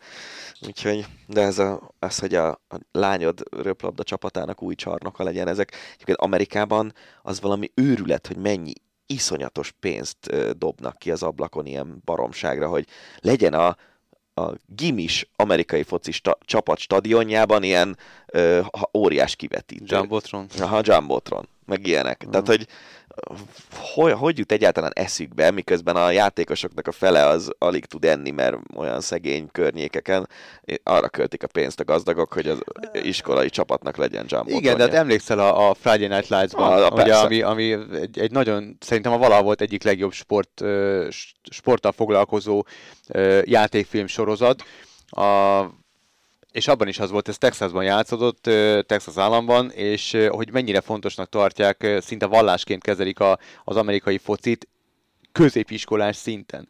De ugyanez érvényes egyébként Mississippi-re is, meg Alabamára. Alabamában ugye elsősorban az egyetem, mert ott nincs NFL csapat, viszont van az Alabama Egyetem, ami hosszú évek óta az egyik legjobb, meg ott az Auburn, ami a nagy rivális, ami szintén nyert nemzeti bajnokságot párszor az elmúlt években. Szóval ja, ez számomra őrület, hogy tényleg iszonyatos pénzeket költenek el egyetemi csapatok sport létesítményeire Amerikában úgy, hogy ez visszajön valaha, azt nem hiszem. Biztos, hogy nem, és ugyanakkor meg a gyerekeknek gondolom, hogy óriási dolog, ha már a középiskolát is nézzük, olyan körülmények között járni tornaórára, vagy edzésre, vagy bármilyen. Én emlékszem, 93-ban töltöttem el azt az egy évet a Clevelandben a középiskolában, és olyan uszodája volt az állami iskolának, hogy műugró torony volt benne az uszodában. Tehát most gondolod, 93-ban kiszabadul egy magyar gyerek oda, csak néztem, mereztettem a szememet, a 3 baseballpálya, meg a foci stadion árnyékában, és ez egy teljesen hétköznapi állami iskola volt, tehát ez nem magániskola volt. Tehát döbbenet, valahogy nyilván állami pénzeken, meg különböző hozzájárulásokkal, de ezeket felépítették, és idén, amikor visszamentem, akkor természetesen visszamentem a suliba is, és már dupla lelátó volt a foci stadionnál, tehát már a szemközti oldalon is volt lelátó. Ami azt jelenti, hogy 5000 ember el tud menni egy középiskolai meccsre. Simán, így van, tehát ezt hangsúlyozunk ki, hogy középiskolai amerikai foci meccs. Na mindegy, maradunk még az NFL-nél, hétfői bejelentés, hogy megváltozik majd az All-Star meccs, amit, hogy hívnak az NFL-ben? Pro Bowl. Szóval a lényeg az, hogy sérülés miatt ugye nagyon nagy volt a sérülés veszélye ezeknek ennek a mérkőzésnek, ezért nem nagyon szerettek a játékosok elindulni rajta, vagy egyáltalán tiszteletüket sem tették rajta. Meg aztán úgy játszottak, hogy ne sérüljünk meg, és az igen, amerikai fociban elég béna volt. Hát és most a zászló focis flag football összecsapásra cserélik le, szerintem ez nagyon vicces, de minek? Tehát, én akkor... nagyon kíváncsi leszek arra, hogy ennek milyen... Mert ugye a flag football az egy ilyen kontakt nélküli amerikai foci lényegében, és hogy az lehet egy... Igen, az gyerekek játszák, de hogy az NFL is szerintem meglátta azt, hogy valószínűleg apadnak el az utánpótlásai. És persze szülőként szerintem te se akarnád, hogy a fiad amerikai focizzon, hát ahol beveri a fejét 5 percenként, meg múlt héten előjött a Ryan Shaziernek az ügye. Aha, pont ezért, tehát az ilyen dolgok miatt nem. Igen, és hogyha még nincs is egy ilyen durva sérülés, akkor is ugye az évek során folyamatosan bevered az agyad, egyre rosszabb állapotban leszel, stb. És ugye hát nálunk is születtek cikkek itt a CTE-vel kapcsolatban, a közelmúltban is. Ez egy egészen szörnyű jelenség, amikor az embernek olyan dolgok vannak a fejében, hogy inkább öngyilkos lesz, meg ilyesmi. És... még akár azt is el tudom képzelni, hogy előbb-utóbb ez lesz a jövő, és ugye már most is a szabályok alapján azért nagyon próbálják lecsökkenteni a kontaktokat az NFL-ben, meg az irányítókat, akik ugye ilyen tojótyúkok a csapatoknak, meg a tulajdonosoknak nagyon védik a szabályok, simán el tudom képzelni, hogy lesznek olyan játékszituációk, amikben nem fogják engedélyezni a kontaktot. Hát nem tudom, mennyire fogják kinyírni az egész NFL, de hát majd meglátjuk. De hát nyilván az egészség az fontosabb, csak hát meg ez egy olyan sportág, ahol... Igen, de egyébként arra is kíváncsi leszek, hogy ez a flag football meccs, hogyha ilyen szintű játékosok játszák, ez marha szórakoztató lehet szerintem. Hát látványos, ez biztos. Nézzük meg. Kíváncsi vagyok. NBA. Az egész szezonra szóló eltiltást kapott Ime Udoka, ugye a Boston Celtics vezetőedzője, aki az első évében rögtön nagy döntőbe vezette a bostoniakat. A 45 éves szakember ellen azért zajlott fegyelmi eljárás, és azért kapott eltiltást, mert az egyik női alkalmazottal, idézem, helytelen, intim, kölcsönös egyetértésen alapuló viszonyt folytatott. Viszont állítólag ennél mélyebb a sztori, csak ezt nem feltétlenül mondják el. A Matt Barnes, akinek az All the Smoke podcastje van, az egyik műsorvezetője ennek az amúgy rettenetesen jó podcastnek. Volt egy Instagram bejegyzése, amiben azt mondta, hogy mélyebb az ügy, de nem beszélhet róla, és én utána nem találtam igazából előutaló jeleket, de hát én feltételezem, hogy Matt Barnes, aki a mai napig benne van azért mélyen itt az NBA-ben, azért pár éve vonult vissza. Akinek nincs meg, ő az a játékos, aki az biztos megvan mindenkinek, hogy Kobe Bryant áll az alapvonalnál, és ráijeszt egy labdával, amit ha arcon csapná, 3 centi rának egymásra, és megserezzen Bryant. És aztán csapattársak is lettek a Lakersbe később, szóval Matt Barnes. Szóval állítólag mélyebbre mennek ezek itt a szálak, nem tudom, hogy mi lehet itt még az ügy, de... De figyelj, ugye azt szerintem fontos kihangsúlyozni vagy legalábbis én úgy tudom, hogy itt a maga a Celtics büntette az edzőt, nem? Tehát nem az NBA tiltotta hanem a klubon belüli fegyelmi eljárásról van szó. Én ezt abszolút nem értem őszintén, szóval ha tényleg ennyi, hogy viszonyt folytatsz egy alkalmazottal, én ezt ahhoz milyen szinten kell prűdnek lenni, vagy ilyesmi, hogy egy évre eltilts valakit a munkától. Mennyire álszent ezeket? Hogyha a felesége elválik tőle, meg hogy a felesége az magánügy szankcionálja azt, hogy a férje viszonyt folytat, az ő dolga. Az magánügy ír meg. De vagy ebből a klubnál. Meg nem, ugye a klub alkalmazottja a nő is, ez az, ami valószínűleg ezt az egész fegyelmi ügyet elindította. Én bevallom őszintén, hogy ezt amikor először olvastam, akkor se értettem, most se értem, hogy most miért? Mármint, hogy tényleg, tehát hány embernek volt már viszonya a világon? Én tényleg ezt nem értem, hogy ezt hogy. Én sem, és nagyon kíváncsi vagyok, hogy Matt Barnes mit tud, és mit fog nyilvánosságra hozni, ha egyáltalán bármit is nyilvánosságra hoz. Ki fog derülni mindig minden kiderül, tehát ez abszolút így van. De kölcsönös egyetértésen alapuló viszony, tehát én nem értem, hogy igen, tehát mi az, ami miatt, mi az az ügy, ami maga után von egy egyéves eltiltást. És ezzel nyilván... Álmám sincs tényleg. Nem biztos, hogy ez a legfontosabb, de igen komoly, igen nehéz helyzetbe hozzák.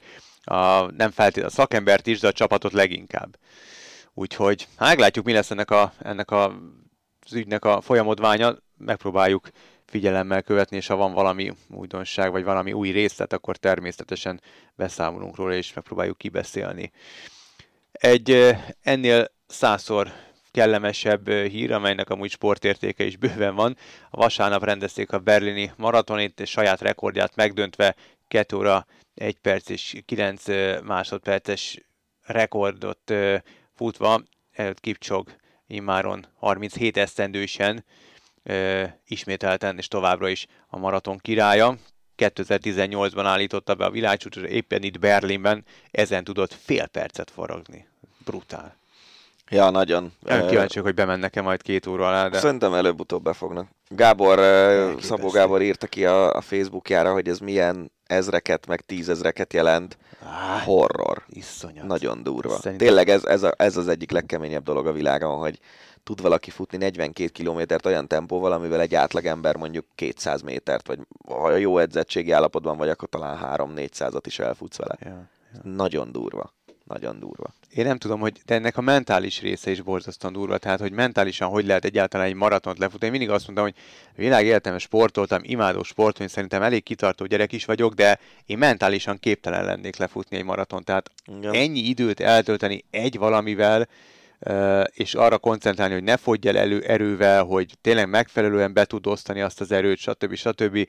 Borzalmasan nehéz lett már a mentális része is, hát túl a fizikálison. Igen. Kézilabda, mert hogy azért rajta tartom a sportág ütőerén a kezemet. Azt tudom. Így írtam, beengedem a kulisszák meg a hallgatókat. Így írtam föl ezt a hírt, amit tegnap Dani a lelkemre kötötte, hogy el ne felejtsem. Elvesztette 7 éves ... veretlenségét a Győr női kézilabda csapata. Dani kifejti. Fejts ki. Hát ez történt ugye BL-ben 7 éve veretlen volt a Győr. Hazai pályán? Uh-huh. Azt hiszem, hogy egyébként az kemény azért, 7 év. Igen. Az igen. Brutális. Igen. Igen, brutális.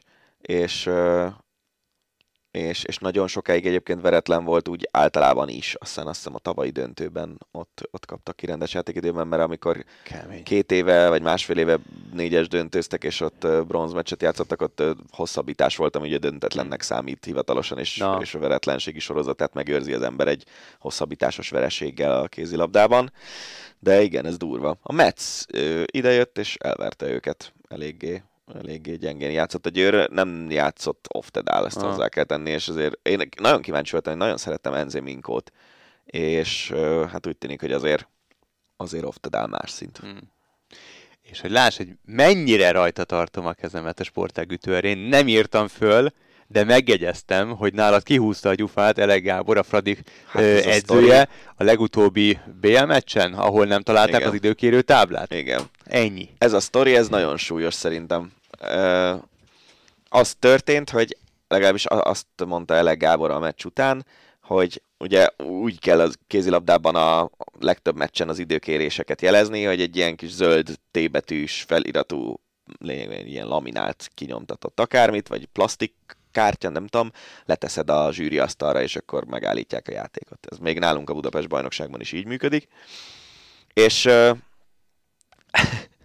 És nem találták meg a táblát a kispadon, mert állítólag ugye vannak ilyen mappák a kispadon, amiben játékok vannak fölrajzolva, vagy statisztikát írnak a meccs közben, és egy ilyen mappa aljára alulról fölragadt. És keresték, és nem találták meg. De én ezt az egészet. Tehát nyilván igen, szívás, de lett volna lehetőség ezt megkeresni. Ott ül azon a kispadon, ugye 9 játékos, még 3 segítő Elek Gábor mellett. Tehát ugye 12 emberből egy ne lett volna, akit rá lehetett volna állítani arra, amikor látták, hogy nincs meg, és X-es meccs hajrájáról beszélünk. Hát az volt, hogy 10-valahány másodperccel a vége előtt a Brest megszerezte a vezetést, és időt kellett volna kérni, De ahelyett, hogy időt kértek volna, ahelyett ment tovább a játék, és eladta a labdát a Fradi. És akkor meg már nem is lehet időt kérni, amikor az ellenfél birtokolja a labdát. Szóval én tényleg, tehát volt egy... Én, amikor X-es meccs van, nekem általában a meccs hajrájában a kezemben van a T betű. Hogyha kell, akkor le tudjam tenni. És nyilván összehasonlíthatatlan az a tapasztalat, amennyi meccset Elek Gábor végig edzősködött már, meg amennyit én, meg milyen szinten, tehát nem is akarom magamat egyáltalán ide fölemelni, de csak elmondom, hogy én nekem mi szokott lenni a szokásom, hogy tudjam, hogy hol van, és tudjak gyorsan reagálni, hogyha kell. És az, hogy lement úgy a meccs, hogy másfél perccel a vége előtt a Fradi támadott, ott is akár már szóba jöhetett volna egy időkérés. Utána támadott a Brest, időt kért a Brest, 25 másodperccel a vége előtt, még akkor se volt meg, és aztán az alatt, az időkérés alatt nem mondod azt a Gyúrónak, aki egyébként Pajs Péter, egy egészen kiváló korábbi pályakerékpáros, hogy keresd már meg. De hogy tényleg. És nem, és eltűnt, és nem találták, és ezért. Ez egészen elképesztő. Figyelj, én abszolút együtt tudok érezni Elek Gáborékkal, mert ez nálam is elő szokott fordulni, amikor tudod, van ez az alátét, amikor valami forró dolgot leraksz az asztalra, egy ilyen gumiból készült ikás szar van, otthon kettő, és amikor sült krumplit, vagy ilyen, nem tudom, mire itt haladt, készítek gyorsan a gyerekednek, amikor a feleségem valamiért nem... tud főzni, vagy nincs otthon, és csak ilyen gyors kaját kell csinálni, akkor erre szoktam rátenni, és mindig azzal rátapad a izére, arra a meleg szarra, és azzal rakom vissza, és állandóan keressük, és már az Anna mondja, hogy apa biztos ráragadt, és szóval, és valóban, és megtámad a sütőben ráragadva a tepsire, és szétolvadva. Legjobbakkal is előfordul. Nem olvad szét, hát épp ez az, hogy hihetetlen hőbírása van, tehát amúgy ajánlom mindenki figyelme, baromi jó. Szóval az IKEA szponzorája. Legjobbakkal is előfordul ez, úgyhogy ja. Na mindegy. Figyelj, még felírtam azt is, hogy Tomor Zsuzsa nem lesz ott az EB-n, nem került be a 35 fős keretbe, csak hogy érezd, hogy abszolút együtt élek a kézilabdával. Azt őszintén szólva nem tudom, hogy ez az ő döntése, vagy ez a szövetségi kapitány döntése. Ugye az olimpia után azon a VB-n ott úgy volt, hogy megy, de aztán mégsem ment. Most EB lesz, és ráadásul most egy hónappal korábban, hogy elkerüljék a foci VB-vel az ütközést, úgyhogy novemberben lesz. Néztem a keretet, érdekes, hogy például ez egy 35 fős keret, ami ugye azt jelenti, hogy ez az a hivatalos keret, amiből be lehet cserélni játékosokat a tornára, például, hogyha Covid megfertőződés van, vagy ilyesmi. Összesen 4 balátlövő van a keretben, akik közül nem tudom, hogy Klivinyi Kinga milyen állapotban van, de nem hiszem, hogy olyan nagyon jóban.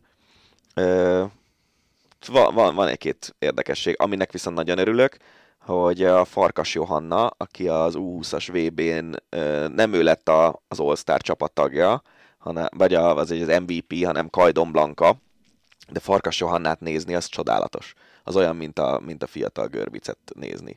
És Farkas Johanna, megnéztem az első 3 bajnokián, oké, hogy egy csomó hetest is lőtt, de 30 gólt lőtt a Dunaújvárosban. NB1 felnőtt 20 évesen. Remény.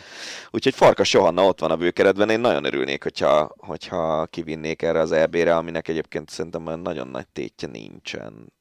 Hogy is van? Várjál? De, bocs, ez már olimpiai kvalifikációs EB, akkor nem szóltam.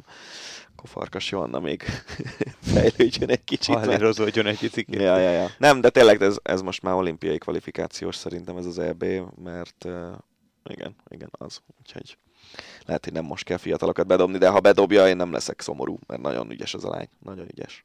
Hát bedobták az amerikai lányok is a kosárlabda világbajnokságon. Ez az 5. jó átvezetésed ma. Zseniális.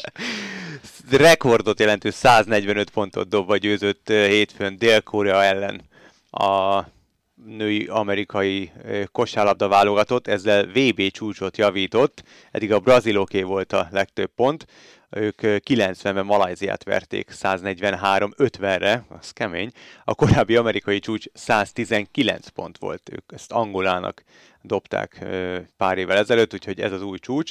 És ez a kosárlabda VB, ez arról is híres lesz, de szerintem erről csak a jövő héten fogunk tudni beszélni. Most mielőtt beültünk, hétfőn veszük fel az Ácsit, láttuk kedden veszük fel az Ácsit, láttuk az Instagram, hogy a Mali válogatott tagjai, miközben az egyik szerb játékos éppen interjút adott a mixzónában, nemes egyszerűséggel összeverekedtek egymással, úgyhogy megpróbáljuk kideríteni, hogy mi volt az ügy hátterében, és erről majd jövő héten beszámolunk. Hát ezt a kosárlabdát nem tudom, mennyire kell taglalni. A következő mondat az lett volna, hogy ha már verekedés. Így van, fizikálissá vált a helyzet a kerékpár világbajnokságon is. Mathieu van der Poelt letartóztatták az országúti kerékpáros VB helyszínén, miután balhéba keveredett két tínédzser lánnyal. Hát amikor elsőre olvastam, akkor nagyon reméltem, hogy nem az lesz a hír folytatása, hogy valami abúzus vagy szexuális zaklatás történt, de szerencsére nem, bár nyilván az sem jó, hogyha valaki a lögdösődésbe, vagy bármilyen fizikai bántalmazásba keveredik két fiatal hölgyel. Ugyanakkor a hír az arról szól, hogy egyfolytában baszogatták azzal, hogy kopogtattak a szálloda ajtaján, tehát nyilván ez is marha idegesítő, de nyilván nem ez a megoldás. De mi volt az ügy hátterében? Ennyi a hír igazából? Röviden ez, ugye az volt, hogy a Van der Poel az egyik esélyese volt a világbajnokságnak, még mielőtt mélyebben belemegyek, majd azért a magyar srácok szerepléséről is beszéljünk egy pár mondaton. Szóval, hogy Van der Poel az egyik esélyes volt, egy enyhe megfázással érkezett Ausztráliába, úgyhogy azt úgy döntöttek, hogy külön szobában szállásolják el. Ő a 9. emeleten volt, még a holland válogatott a 4. És a barátnőjével lakott abban a szobában, ami régen ilyen teljesen elképzelhetetlen lett volna, de manapság már jobban engedélyezik az ilyen családtagokkal való meg feleségekkel, barátnőkkel való közös szobázást. És az a sztori, hogy a Van der Poel emeletén állítak ki egy 13 meg egy 14 éves kislány, hangoskodtak késő este direkt, és most került ki egyébként kedd délelőtt egy holland oldalra valami videó, ahol látszik, hogy Van der Poel ajtaján direkt úgy kopogtatnak, hogy felveszik. Tehát ezt abszolút ilyen, ilyen gyerekcsíntevésnek nevezzük, de hát nyilván ezzel tönkretették Van der Poelnak a VB versenyét. És letartóztatták, miután állítólag meglökte a kislányokat. Eredetileg arról szólt a hír, hogy 6 hétig ott kell maradni Ausztráliában, de aztán végül is elég komoly pénzbüntetést kapott a ausztrál közben. El nem mondja, hogy folytasd, tudod inkább, jó? Maga már a következő hírt vette elő, majd mindjárt megtudjátok, hogy miért röhögünk ennyire. Szóval, látod? Ezt beszéltük, hogy mennyivel jobb, hogyha egy stúdióban vesszük fel az Ácsit, mint hogyha külön ülünk, és akkor ez a vége. Na, szóval az lényeg, hogy $1500 pénzbüntetést kapott a kislányok meglökéséért, és hazautazhatott már Van der Poel. Az egész sztori egyébként nagyon súlyos. Elindult a versenyen, mert kiengedték, de úgyhogy hajnal 4-kor engedték ki a zárdából. Vagy mi ez? Zárkából? Fogda? Mindegy. Szóval tényleg nagyon súlyos a sztori, és még kiderül majd szerintem, meg kiutasították 3 évre Ausztráliából, tehát egy komoly ilyen jogi sztoria is van a dolognak, de igazából ugye itt az érdekes, és az a morális kérdés szerintem, hogy ha mondjuk neked van egy nagyon fontos közvetítésed, egy szállodában laksz, mert helyszínről közvetítesz, és a közvetítésed előtti éjjel kisgyerekek abból csinálnak poént, hogy kopognak az ajtódon, hogy ne tudjál aludni, azt meddig tolerálod. És szabad-e neked effektíve elkezdeni mondjuk üldözni kisgyereket, felnőtt férfiként, kislányt? Hát nem tudom. Tehát, hogy itt valószínűleg mindkét fél elég jelentősen bűnös ebben a sztoriban. Van der Poel végül is megúszta azzal, hogy bukta a VB-t, és $1500 befizetett. 3 évig nem mehet a Tour Down Under, de nem is nagyon hiszem, hogy oda nagyon akart volna menni, mert az még a Cyclocross VB előtt van, úgyhogy biztos, hogy nem. De ja, ez azért egy komoly sztori. Az. De hát a következő... Nem, a fiúkról még nem beszéltünk. Ja, bocsánat, akkor még meg kell várnom valahogy, ki kell találnom, hogy fogom azt átkötni, úgyhogy várom a magas labdát. Majd igyekszem. Okay. Szóval nagyon, nagyon jól szerepelt a két magyar résztvevő a VB-n. Walter Atti a felnőtteknél 23. lett, előtte pénteken Fetter Erik pedig úgy lett 12. az U23-as versenyen, hogy volt egy defektje, meg volt egy bukásban is benne. Mindketten elég jól versenyeztek, főleg Erik egyébként, és nagyon nehéz úgy versenyezni, hogy a másik csapat az 6-7-8 emberrel versenyezte meg egyedül. Még a frissítést persze is nehéz úgy megoldani, de ennek ellenére nagyon szépen szerepeltek, és tök jó látni azt, hogy Erik akárhányszor válogatott mezben, világversenyen tekert, eddig mindig az U23-as versenyeken. Nem azt mondom, hogy fő-fő szereplő volt, de a főbb szereplők egyike, és ez tök jó a jövőre nézve. Hát nem adtál magas labdát. A kerékpárosok feneke nagyon sokszor idősölődik a nyereg miatt.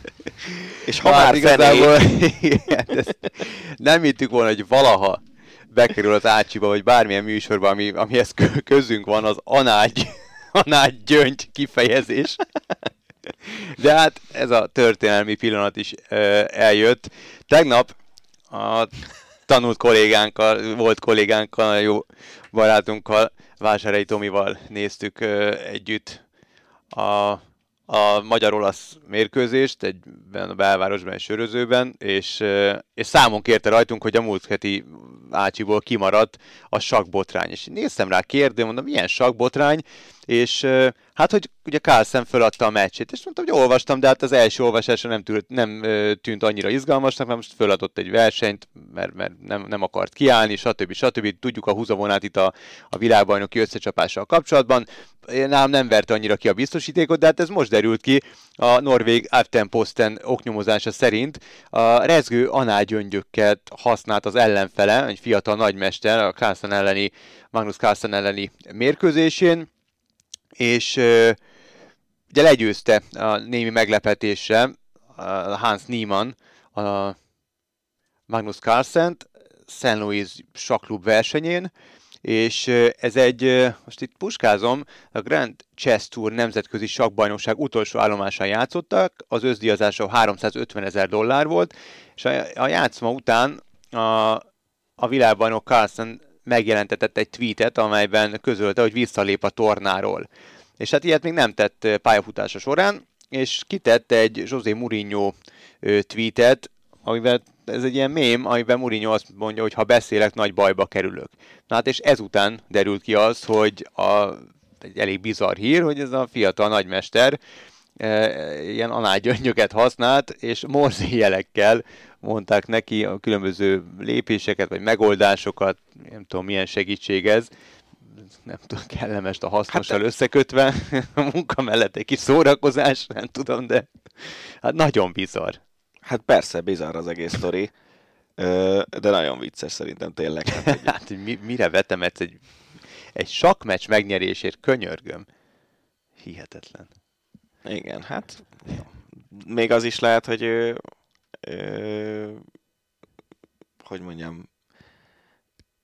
élvezettel használta ezt a segédeszközt? Tehát nyilván hát szexuális segédeszközöket azért gyártanak, mert vannak emberek, akiknek ez jól esik. Összekötötte a kellemest a hasznossal, hogy úgy mondjam. Nem tudom, nagyon kemény ez a sztori szerintem. Nagyon vicces, hogy... De hát azt tudjuk, hogy emberek azért képesek a testüket feláldozni a sportsikerek érdekében. Hát igen. Lásd még a legendás korszakát az atlétikának, amikor az öntőgépek viszonylag igen, bejáratott igen, dolgok voltak, és azért az kellemetlenebb szerintem, mint egy análgyöngy. Igen, itt állítólag egy számítógépes program alapján morzi jeleket küldött a segítője erre a segédeszközre, és így Niemann érezte, majd dekódolta.